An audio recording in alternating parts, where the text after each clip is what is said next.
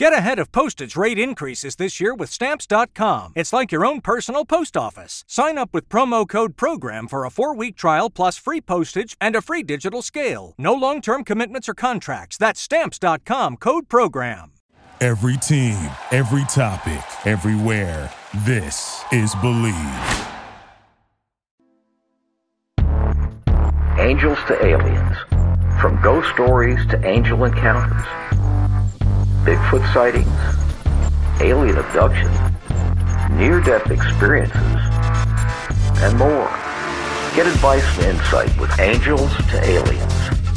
Heidi Hollis, The Outlander. Outlander. Outlander.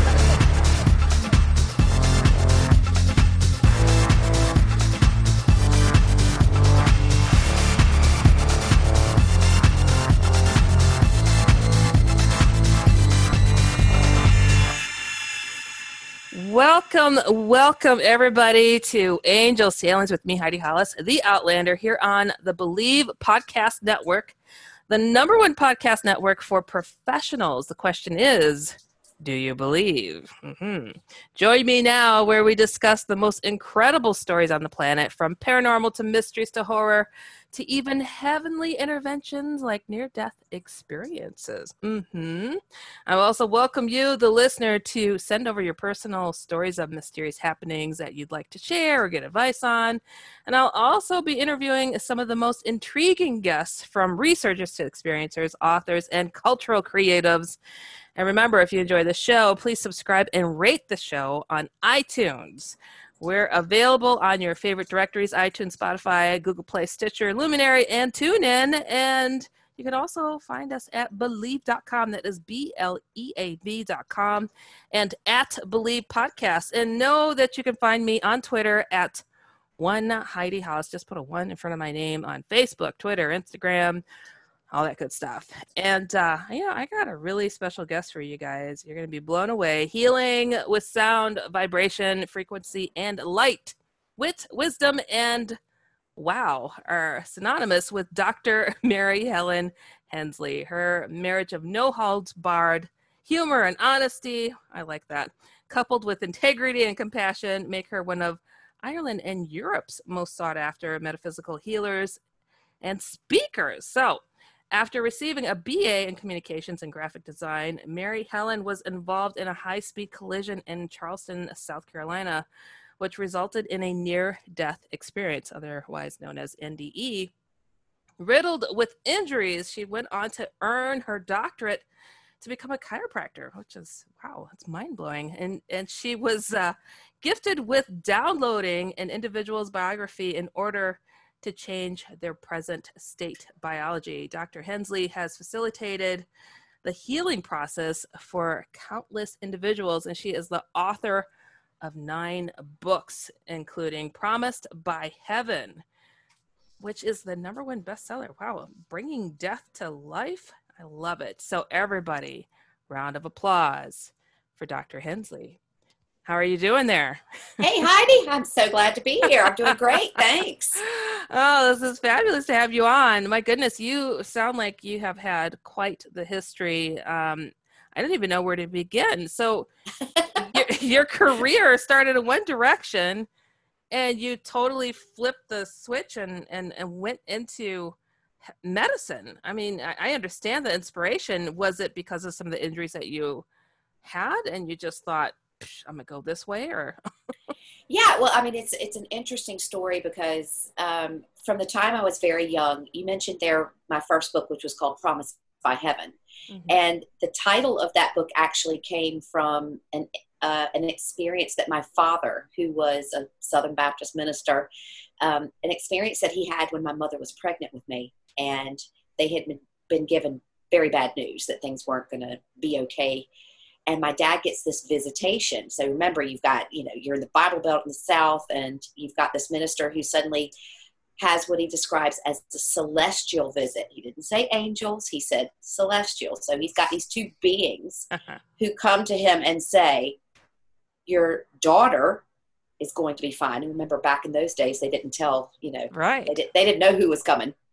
And after being told that i was going to have all sorts of um, physical um, incapabilities um, and disturbances within my body, this being tells my father, "No, everything's going to be okay," and she's actually coming here to do some some pretty interesting things.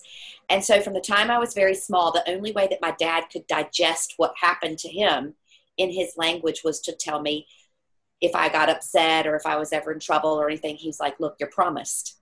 What does that mean? You know, you're promised. It means to him that somebody that he couldn't put a name on came in and told him that this this little girl was going to grow up to do something I like that. unique and and and and extraordinary.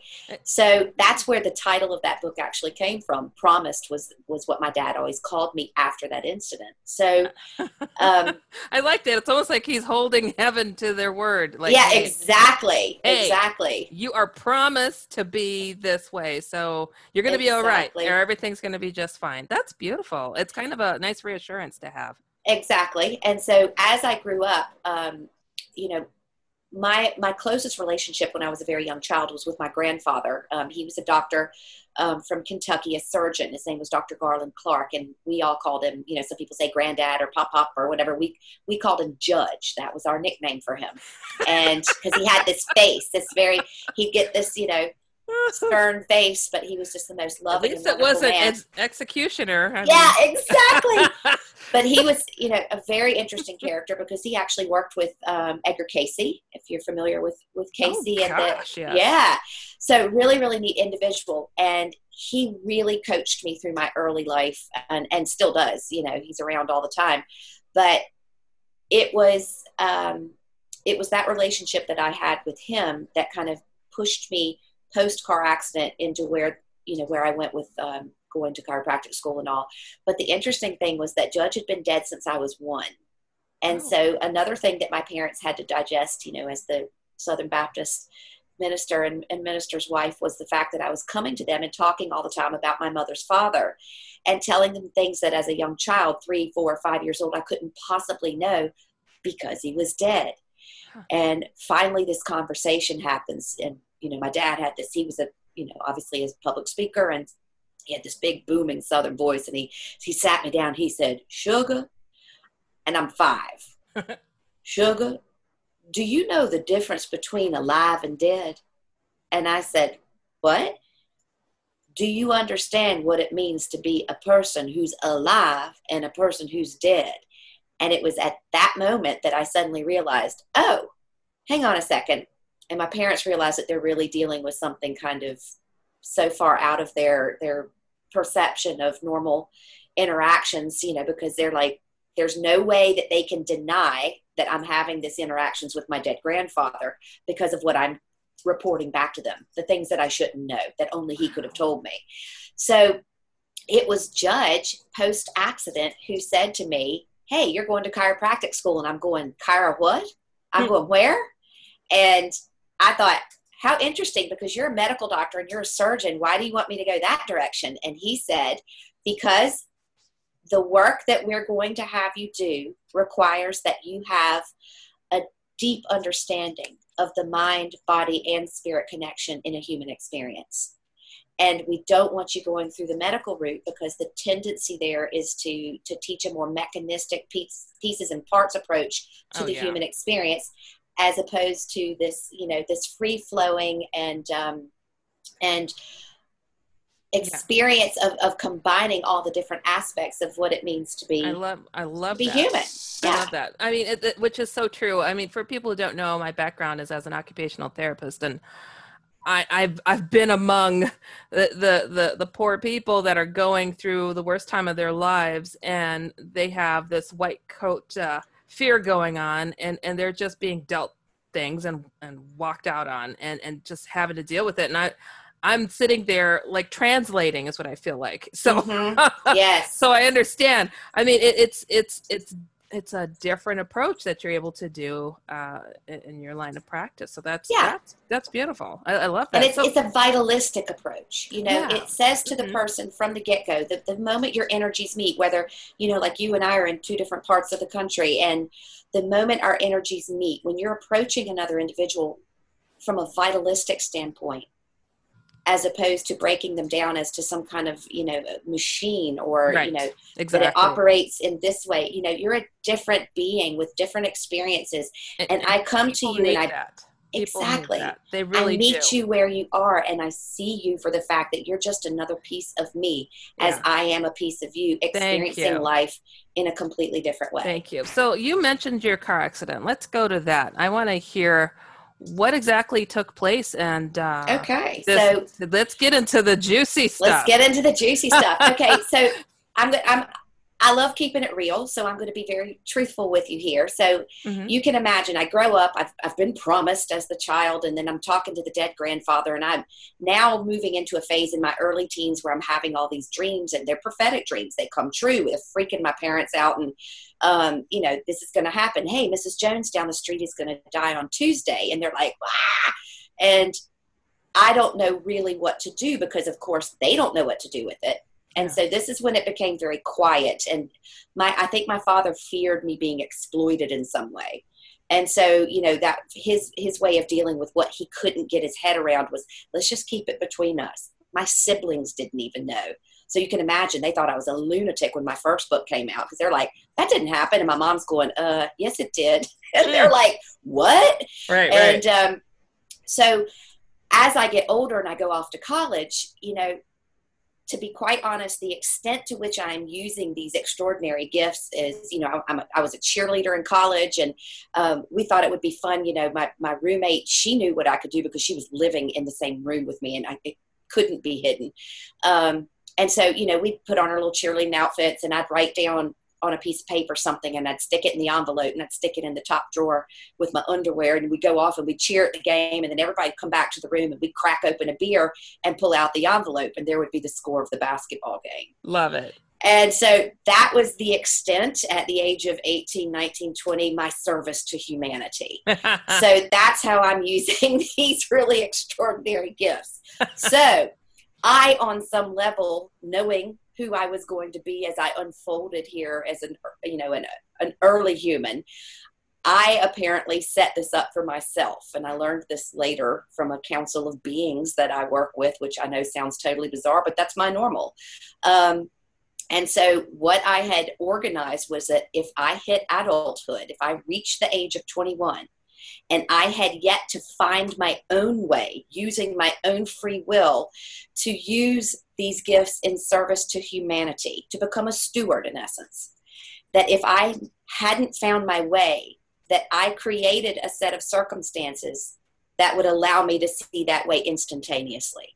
So lo and behold, you know, I graduate from college and as you do in the South, you know, I was dating a guy and he was from Charleston, South Carolina, and we were getting serious. And so we moved, you know, to Charleston and we're both working there. And I'm not doing anything extraordinary. My life at that stage was, to be honest, quite mediocre.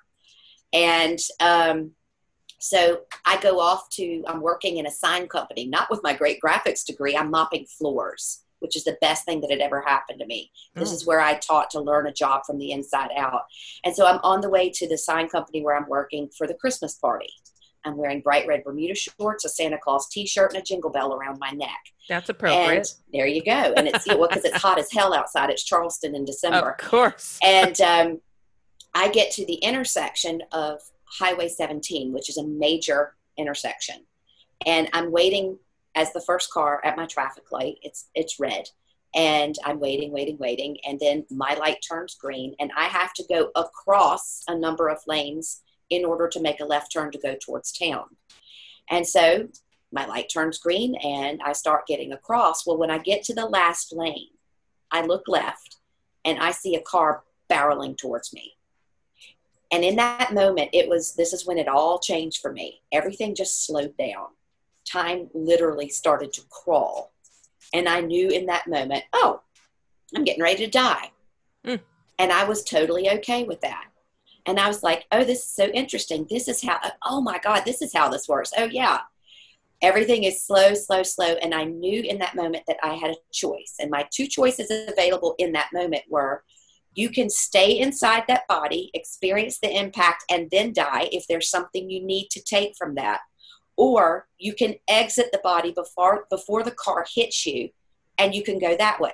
and I'm like, oh, okay, so I'm definitely dying here. That that So- is fascinating right there, and a lot of people should Yeah. pay attention because they think people suffer and die No, alone, and I, uh-uh, I have no. heard this type of thing before. So it's life changing. It is life changing, and is. it doesn't matter if you've got a bullet coming at you in a in a in a gang shooting. Mhm. That bullet is going to come at a snail's pace towards you as you decide how you need to exit and what you need to take from the death. You are always in control because I've- you're the one I've who organized it, and I want people to know that. Yes, I, it's like I, I I'd heard from a gentleman who was being stabbed to death, several like thirty stabbings, and Mhm, and while it's going on, he got the chance to pull out mhm. and and and speak to a being. Would you would you like to remain? Uh, we could take you. You don't have to feel this. You don't have to be alone here. And I mean, and to make that absolute decision. So I I hear you. So yeah, Mhm. it's it's yeah, wild. the the suffering is is literally an illusion. It sounds so cliche, but it's true. Yeah. And so in that moment, I go, okay, well, I think I'm going to take door number two because that guy's going really fast and that's really going to hurt. and I think I don't need that. And so what ended up happening is, you know, everything speeds up. I'm now up and out of my body and I watch the remainder of the accident happen. So from a bird's eye view, I see everything speed up and this guy hit me at 75 miles per hour. He T-boned me in the driver's side. I watched my head go out through the window. My neck broke. I saw it snap and the seat folds up underneath me. I'm stuck by my seatbelt to the car. You know, of course, now there's some things happening. There's glass everywhere and I'm bleeding. And, and I'm looking at that body going, huh. And this is where I use the example, and it's the best one that I have. If you were outside and it was really, really hot, and you were out in the garden, you know, you're doing your gardening or you're mowing the lawn or whatever, and you're hot and you're sweaty, and you finish the work and you go inside and you peel off those nasty clothes and you throw them down by the washing machine, and then you go in and take the most glorious shower as you're washing all that muck off of you, and it just feels so good yeah. the last thing you're thinking about is your dirty clothes sitting next to the to the washing machine so when you discard that body for that moment and you're up and out you are not going oh my god i'm dead i'm pining away for everybody you're watching and you're observing your own demise as you're simultaneously remembering oh my god oh yeah and you say a whole lot of oh yes because the veil lifts instantaneously Right. and you're like, oh my God, yes. And then you have this wonderful realization. I remember who I am, what I came here for. Oh, that was extraordinary. That was amazing. And so for me, this is where the, the tunnel of light scenario happens. You know, for some people, they see that whole light thing. For me, it was Right. like I was literally watching that accident and watching, you know, the congregation gather and the cop come in and reach through the window to turn the engine off so it didn't explode. And the weird lady who came up and put her phone number on the front seat of the car and then ran away because she had witnessed it but didn't want to be involved. And that's simultaneously happening while I am going through the space of being there and then in another place. And I land in this atmosphere that is palpable, that is full of frequency, sound, light. That's all it is. And I'm going, holy crap. Oh my God, I remember now. Heaven's not a destination, it's a feeling. It's the space where I create from. So I'm like expecting because, you know, I've just been conditioned for the last 21 years of, of that earthly life, you know, in a Southern Baptist household. You're going to land in a cloud or in that golden city and you're sitting at the right, you know, next to the throne at the right hand of God, you know, and, and I'm going, oh my gosh. What are you seeing exactly? So I'm in this atmosphere that is palpable. I can touch the air around me. I can feel it. I am it. And it's just running through me. It's coursing through every fiber of whatever that light being that I have become was. And out of that, these two shapes take form and these two beings step forward. And these two beings happen to be the same two beings that had visited my father 21 years earlier. Oh. And these are my guides, my guardians. And they sat and they patiently waited because um, I don't know about you, but I'm in my 50s now. So menopause is a, is a um, real thing in my life. And I have that thing now where I could know you for the last 20 years, and if I see you out of context, I can't remember your name. And I'm going, oh. And so it's that kind of moment. Here like, they are. Like you should know this. I know people. you. Oh, my. Oh, hello. I do it with my patients all the time. You know, hey, thanks for being my patient for the last two decades. But I see them in the frozen fruit section in the grocery store, and I'm like, um, right, right, right. Uh, yeah. well, can you tell us what they looked like? What is this place? Yeah. This space? So, so they it's the space in between, and so what they did was the atmosphere begins to take shape, and so they take on a shape. Now, remember, I'm freshly dead, so they mm-hmm. are going to try and suit what is most comfortable and familiar for me as I make that transition. So they took on a very human appearance. They were very, very grandfatherly looking. They were very, very wise and and loving and wonderful. And the robes that they wore were caramel with this like pearly sheen. These were colors that i've never seen on earth because we're dealing on a different plane. Yeah. And i was so just in awe. And so they just sat there hovered there and waited patiently as i brought myself to a place where i could remember who they were they didn't push and they just waited and I'm like, finally the penny drops, and I'm like, oh my God, you're my guardians. oh, and then the homecoming of all homecomings. You want to talk about being wrapped in, enveloped in love, remembering that someone has been with you since the dawn of your creation.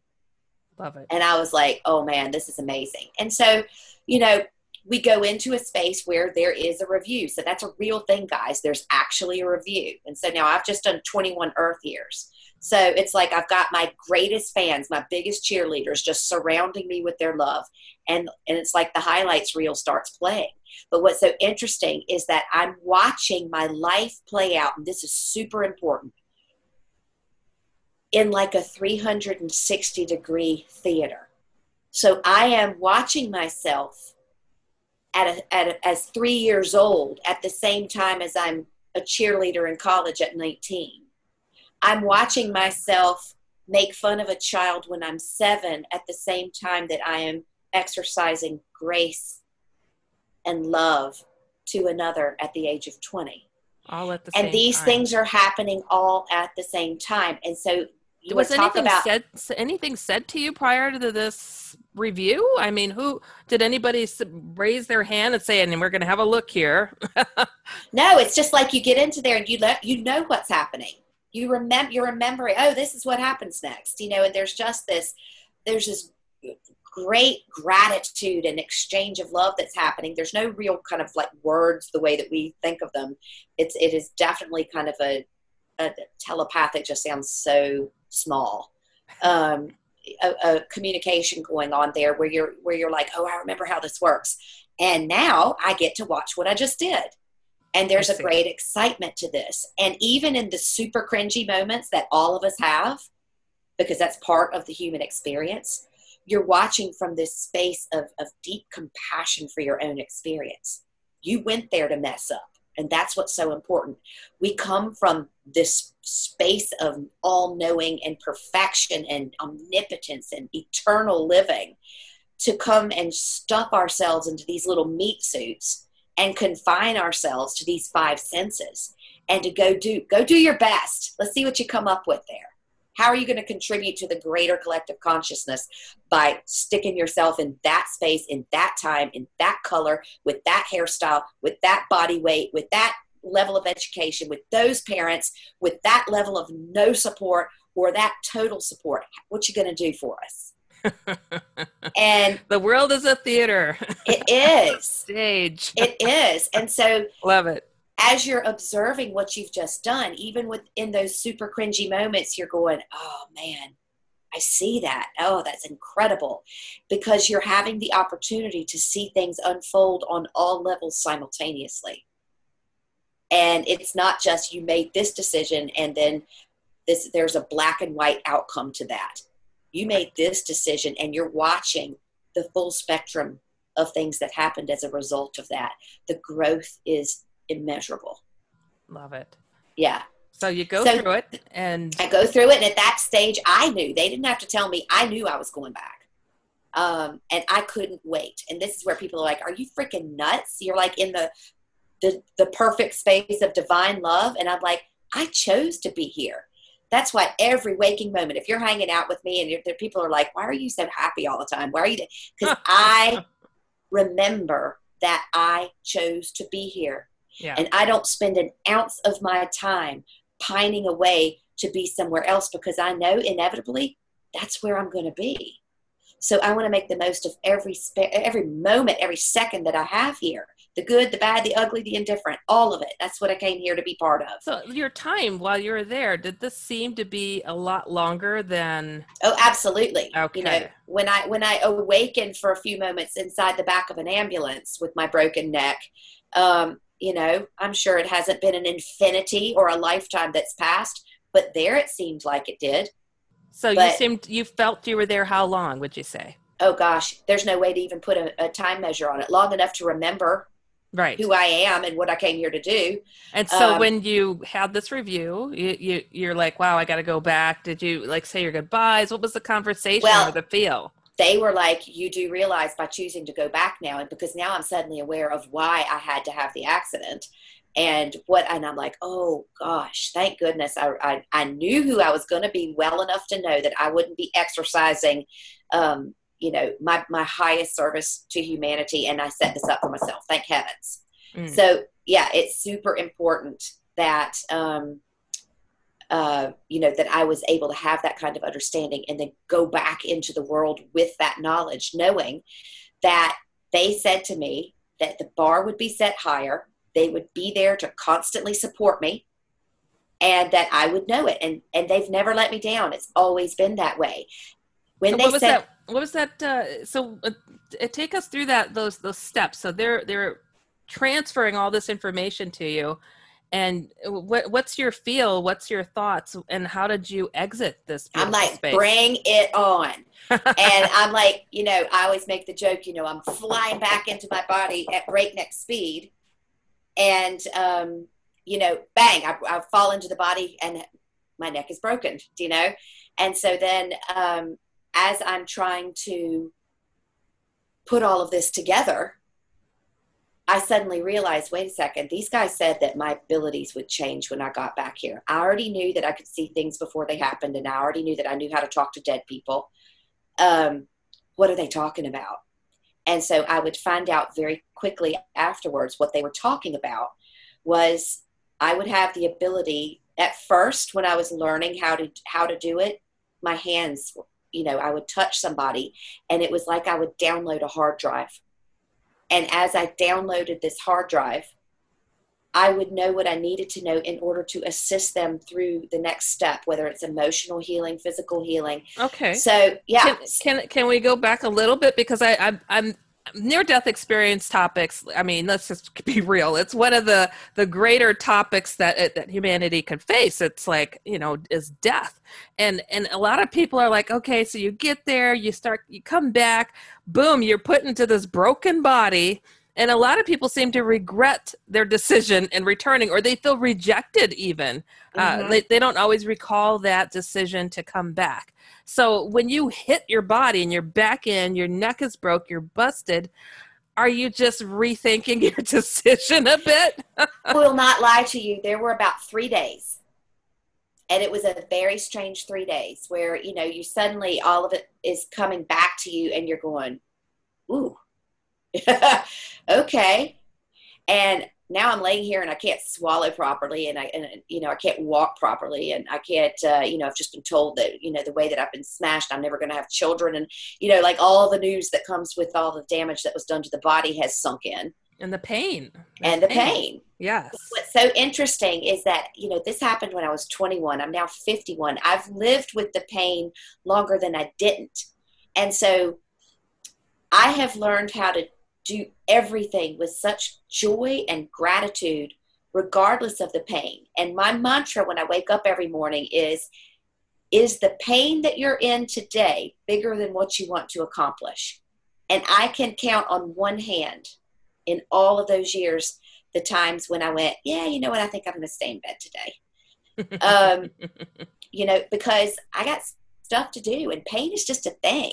you know it's it's just a thing and um, i have accomplished some of my greatest feats while i've been here in probably some of the worst pain that um, that that people could imagine that's, that's, a big deal because I, I i know you meet a lot of patients and i have too and and that just it rules their world. They talk about it all day long. Mm-hmm. they they're so unmotivated and they just want to give up on life because they are in excruciating pain and, and they don't know how to let it go. They don't know how to work through it. They look for the best medicine for it. And and it's it's something that it's such an individual thing. It's such uh, even if people have identical injuries it, the way that people interpret it it's it's a barrier that can be really hard to cross. So you're able to now after you've gone through this horrific accident and, and injuries and dealing with this daily pain that has been a part of your life more uh, mm-hmm. than you than prior. So how are you able to interpret other people's injuries so other people's illnesses and and to help them get through that? Well so this is this is where you know judge the dead grandfather who comes up and says you know hey you're going to chiropractic school and i'm like uh well you went to medical school and he's like yeah you we need you to go this way because we need you to learn that vitalistic approach to the to the human experience. And i'm like okay. And so i get to chiropractic school and suddenly i realize why. Because as chiropractors you're an occupational therapist. Chiropractors we have our hands all over people 24 yeah. 7 and so I now have the perfect venue in which to express, receive, and learn this new gift. So I'm able to legally touch people all the time and start learning how to interpret what these feelings, what these sounds, what this um, what this energy that's coming through me, what it actually means. And so lo and behold, this is why I end up in chiropractic school because I could, you know, I could I could get my hands all over people, and at this stage, probably 150,000 at this stage of my life. Um, and you start getting pretty good at seeing the patterns, and you start getting pretty good at knowing, oh, this is what cancer feels like. Oh, that sound, that same tone, that sounds like the same esophageal cancer that that other lady had. Mm-hmm. And you begin to recognize that there is a structure, there is a pattern to the way the human body allows the soul that's driving the body to express the, the human experience, how to gather information. There's a pattern to this the emotional state, the physical state, the intellectual state, the spiritual state, that the body falls within a certain range of frequencies. And within this range of frequencies, you're going to see X, Y, and Z ailment. Ah, they all have a sound. Well, then, if it's a sound, then this is replicable and teachable. And it's something that anybody who is willing can use to change within their own experience. And this is where the magic started happening. Love it. Love it. Do tell. I, so how do you go about healing with sound vibration well i actually i speak to you today from from the Signs music studio i'm, I'm out here in los angeles and i'm uh, working with the founder of Signs music um, greg papania and he is a master of frequency and he is a master of being able to interpret. We've worked together on so many projects now and have developed a way to bring these frequencies to people where I've, you know, I've gone down and gone, okay, this is what this frequency stands for. This is what this looks like. This is what this sounds like. And there's now a working diagram on my website where people can go in, they can download these frequencies and look, I've had cancer twice. I've had a brain tumor. I've had, you know, like I said, broken neck, broken spine. Everything that could have ever been done to a human body has been done to this body in order for me to be able to gather information to share with the people around me who are genius in that field in order to create a way to bring this to people. And so, you know, I'm like, I'm still sitting here and I've had all of these things and I still, have, you know, I have all of these aches and pains, but I'm okay. Do you right. know, I'm all right because my outlook and my attitude towards that, I signed up for this. Yeah. Now, as I get older, I, I, you know, I'm, I mentioned I'm in my 50s, I'm going through menopause, and I'm like, yeah, okay, I think I've done enough in that department. I have given 30 years of this human experience as Mary Helen to using this body as a as a petri dish, as an you know, as a as a, an experimental, you know, um, equation of trying to put together all of these different elements of what it means to be human and what it means to be a human who uses illness to achieve certain things. And so that's really where my life has grown to is, is unfolded in this great appreciation of how the body works and how we call in illness how we call in different emotional states in order to guide us through and give us the lessons that we came here to learn. We set the criteria ourselves for what we wanted to achieve during our short time here. Do you find it frustrating when people say, "Well, why would God allow this to happen to me or my family or my friends?" and and and it, I understand these soul agreements, these mm-hmm. lessons that we come down here to to mm-hmm. learn and, and and and people are just like i would never agree to such a thing i'm like but this life is all about to going to the moment of death i mean and and transferring over so it, it's it, it's i will quickly remind people something Heidi. that something that i i honestly i i I just shake my head when I hear people talk that way. So I'm curious eh, what your perspective is. Well, you know, you have we're living in a world of duality. That's the Earth School. We're always trying to change. Like, look at what's going on in the a- atmosphere right now. You know, we've got all the protests going on. We've got a new virus. You know, look back in history. This is nothing new. This has been going on since the dawn of time. Earth School is actually quite predictable. We run a series of cycles. You know, people come in, people leave, they reincarnate, they leave. We run a series of cycles that people can count on. If I'm going to Harvard Law, I can be guaranteed that I am going to learn law at Harvard Law School. Now, if I go there and I'm look, looking to learn how to bake a, a you know, a, a good souffle, that's not the school for me. So I know before I enter a, a, body or an incarnation here that I'm coming to a school that teaches and operates in duality. And so when people are asking those kind of questions, I am very compassionate when I understand that they're asking them from a space of a, of a they've bought duality hook, line, and sinker. They are really, really ensconced in what it means to be part of the earth experience. And so when they say, and I hear it all the time, I would never agree to this. Right. What you think I would give myself cancer? I'm like, hell yeah, I did. Do you know? but I also understand yeah. that I have a very different outside experience of what's going on here. I walked outside, the veil was lifted, it can't be put put back down again. So my greatest challenge is walking around knowing all that stuff. Exactly. You know? Exactly. And having deep compassion for those who don't remember. So my job right. here is to lovingly guide people in a way that's completely digestible when they go, Well, how could God let this happen? I'm like, just pause for a second Right. And digest this when I say to you, you are God. You are the creator. You are the high vibrational being that set out to create these challenges for yourself here. So, and do then, you say that because you personally didn't see God in your near-death experience? I mean, how would your how would your your parents feel with you speaking about God? Well, my father has gone back to that knowing.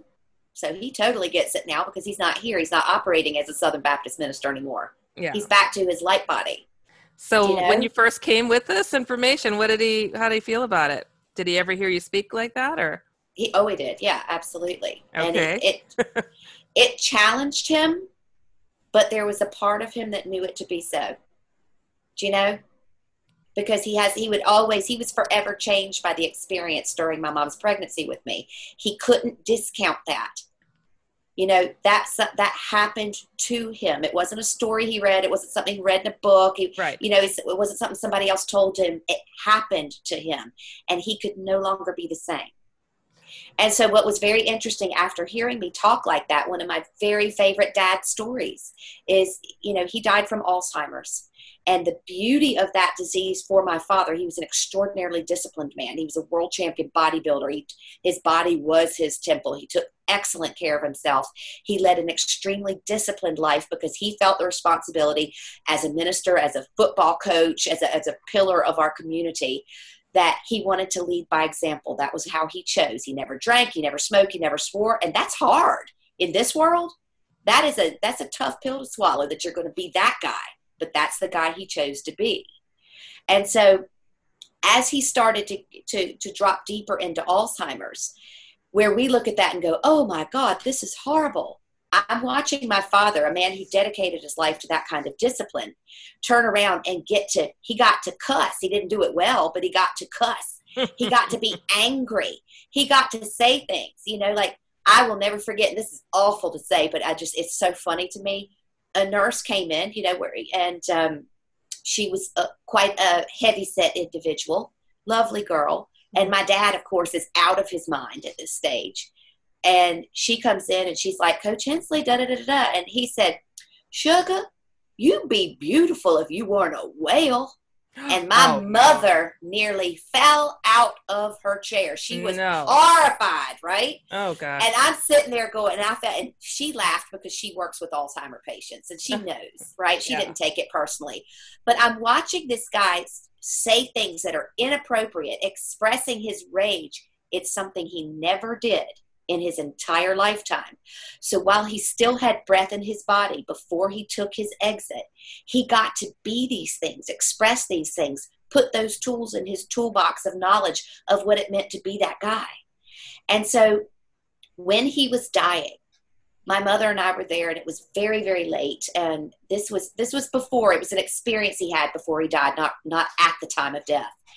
And my father had become very fearful of death which was really interesting to watch someone who'd been preaching his entire life about what waits for us beyond, what's there, and God's love, and death is not something to be feared. You know, it's something to be conquered, and it's this and that. And next thing, he won't lay down in a bed because he's terrified if he goes flat, he's dead. And he had not been able to speak at this stage. He mumbled, he just mumbled for months on end. And he was now the classic Alzheimer's sundowner patient who would shuffle around, drop his pants, mumble. He'd go wash his hands. He'd sit down. He'd get up. He was just constantly agitated. And this one night, my mother was exhausted. I was exhausted. We'd had a very rough day with him. He'd had a really hard day. And he comes out of the bathroom after washing his hands for the 8,000th time. And he gets into the bed and he lies down. And my mom looks at me and I'm like, ooh, something's interesting. Something interesting is getting ready to happen he reaches up and he says, I can see it. I can see it.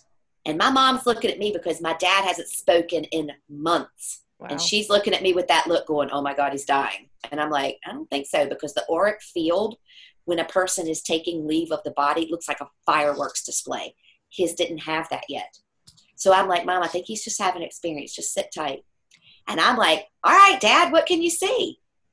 And he said, the Land Beyond the River, sugar. And it's more beautiful than anything you've ever written about.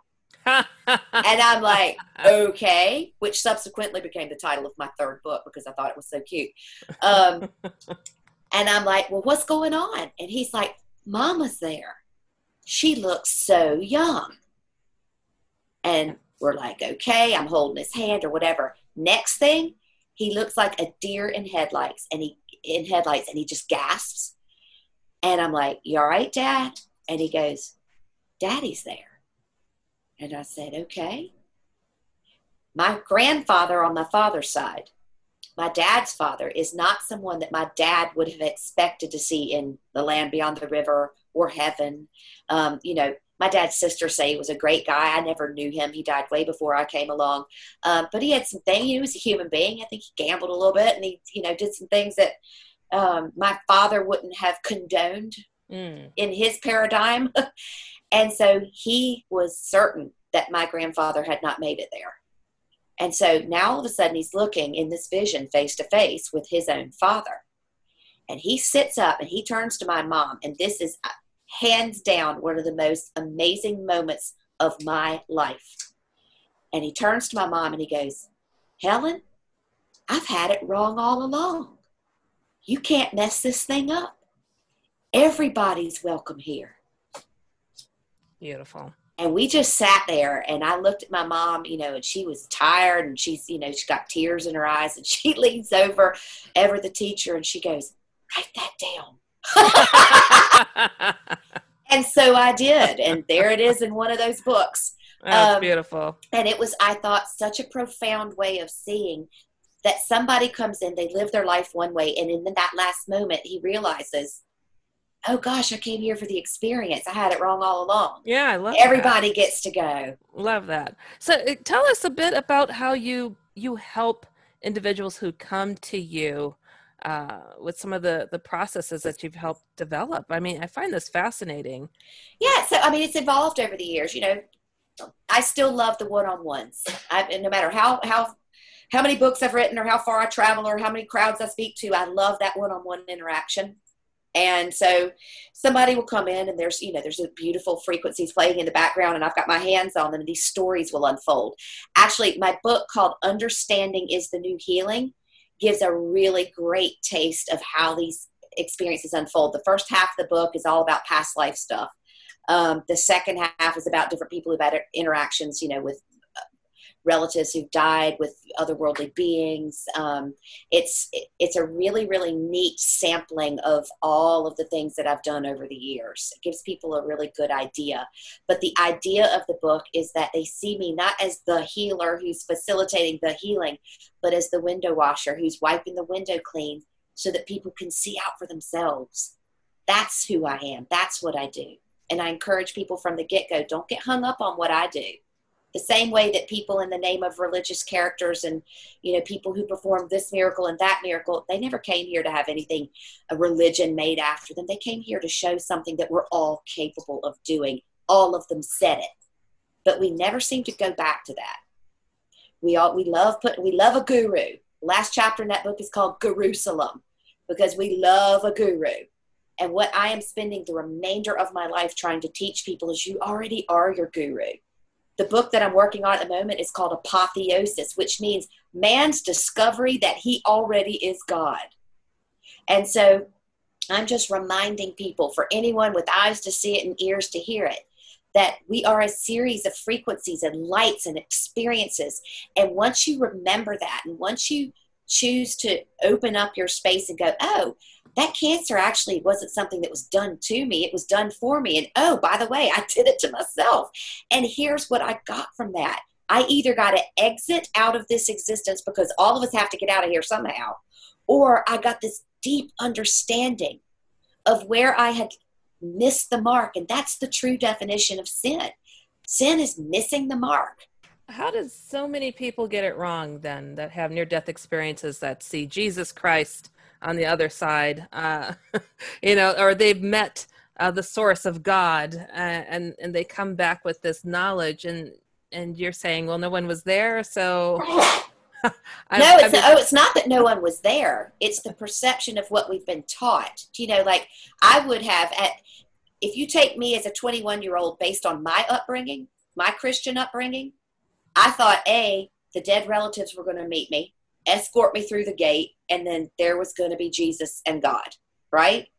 And but not everybody, is, but not everybody gets to see Christ and their near-death experiences. But I know somebody that met Muhammad and was mm-hmm. not raised uh, Muslim. So it, it's it's it's. I agree hundred percent. It's interesting it's, to me the the different perspectives, the different experiences, and uh, the different bits of information that people come back with. I saw Jesus in my de- near death so I know a lot of people who have, but I, I wasn't. And I've seen that individual not, on numerous occasions. Yeah, yeah, it's nothing that um, I, I would really have anticipated. I didn't know. I was very young mm-hmm. when it mm-hmm. happened. So it's like so. But to come back with for sure, we are gods. I, I, I'm. Where does that come from?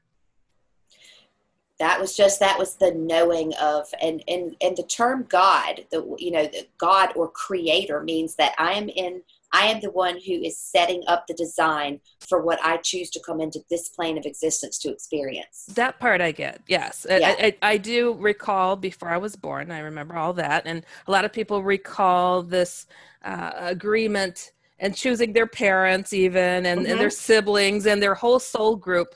Mm-hmm. But they know of there being a God or knowing of, of Christ or uh, I've even heard of Moses, uh, uh, you know, and, and, and, Muhammad, of course. So absolutely, and I don't discount that whatsoever. Mm-hmm. I I wholeheartedly agree with that.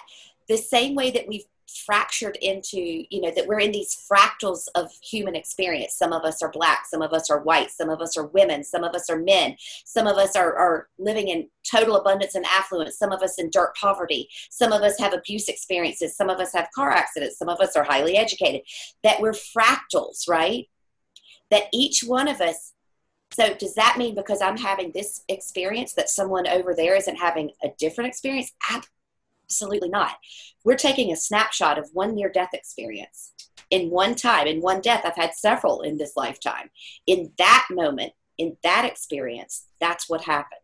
Oh yeah, but that's yeah. only. It's like taking an X-ray of mm-hmm. somebody. Mm-hmm. You know, as a doctor, I would take multiple X-rays of people. That's a snapshot of that person in that exact moment.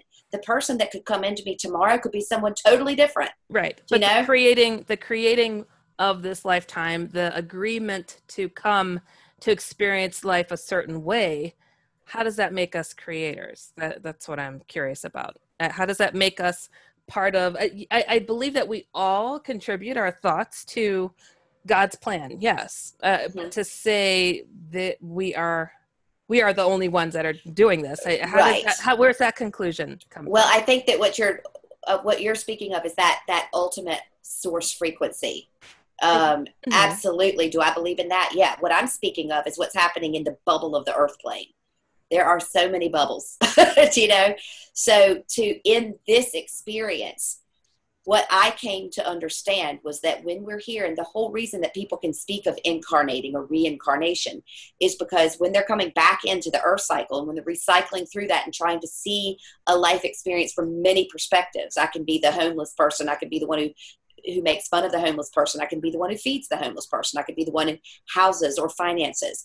You know, I could be all different aspects of what it means to be the homeless person. And so by doing that, I am recycling through a series of lifetimes or incarnations here on earth while remaining remaining within the earth plane experience.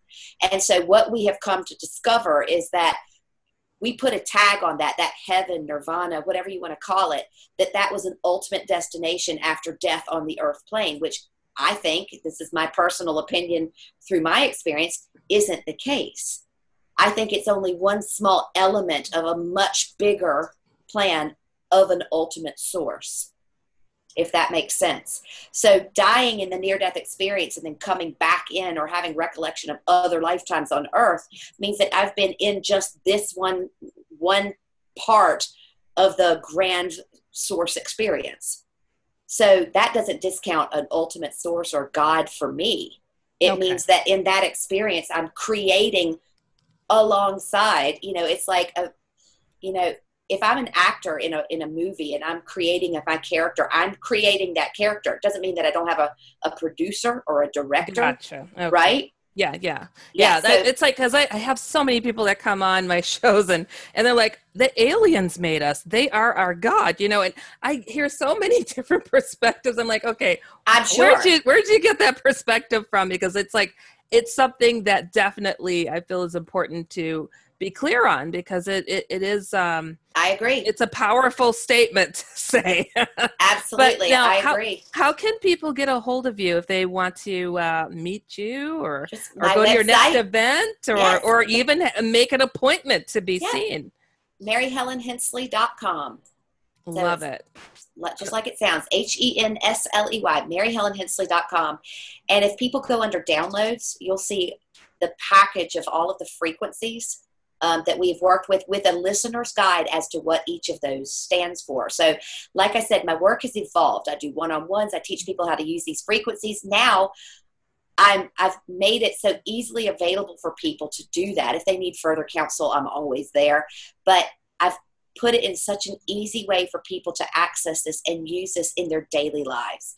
Gotcha. You know, for me, using frequency is the same as somebody who uses a medicine box or goes to the gym or has their homeopathic routine. You know, I use frequency in everything that I do because I've learned how easy it is to positively manipulate my world and my experience through the use of sound.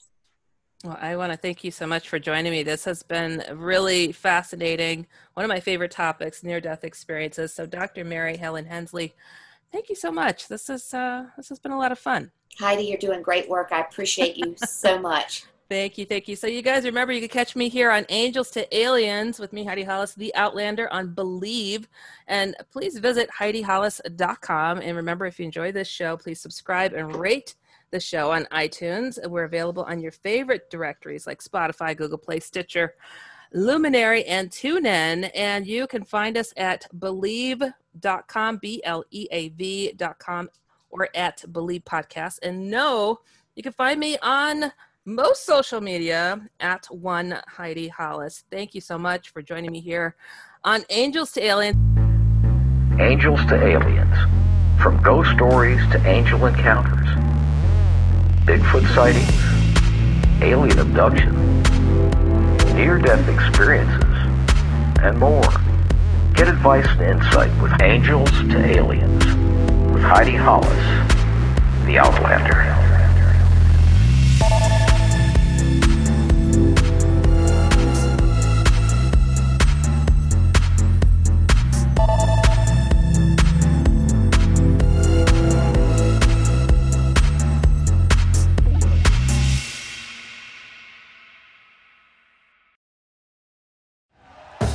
Thank you for listening to Bleav. You can show support to your host by subscribing to the show and giving us a five star rating on your preferred platform.